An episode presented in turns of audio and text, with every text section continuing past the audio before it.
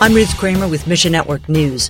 Fighting intensified in Sudan over the weekend. A war between military and paramilitary forces began in mid-April. More than two and a half million Sudanese are on the run. Guerrilla forces routinely open fire on crowds of people as they flee, killing dozens each time. A believer will call Arnie says the war brought unfoldingWord's translation work to a grinding halt.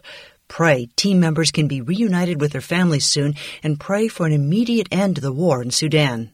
Meanwhile, COVID 19 rocked the world in 2020. People in the country where it started are still feeling the long term effects of the pandemic. The pandemic and accompanying restrictions significantly slowed personal and social progress in China. But now, in the face of rampant hopelessness as China rebuilds, believers see an opportunity to introduce others to the hope of Jesus. Bibles for China is looking to expand its reach. Pray for opportunity. Mission Network News is a service of One Way Ministries. I'm Ruth Kramer.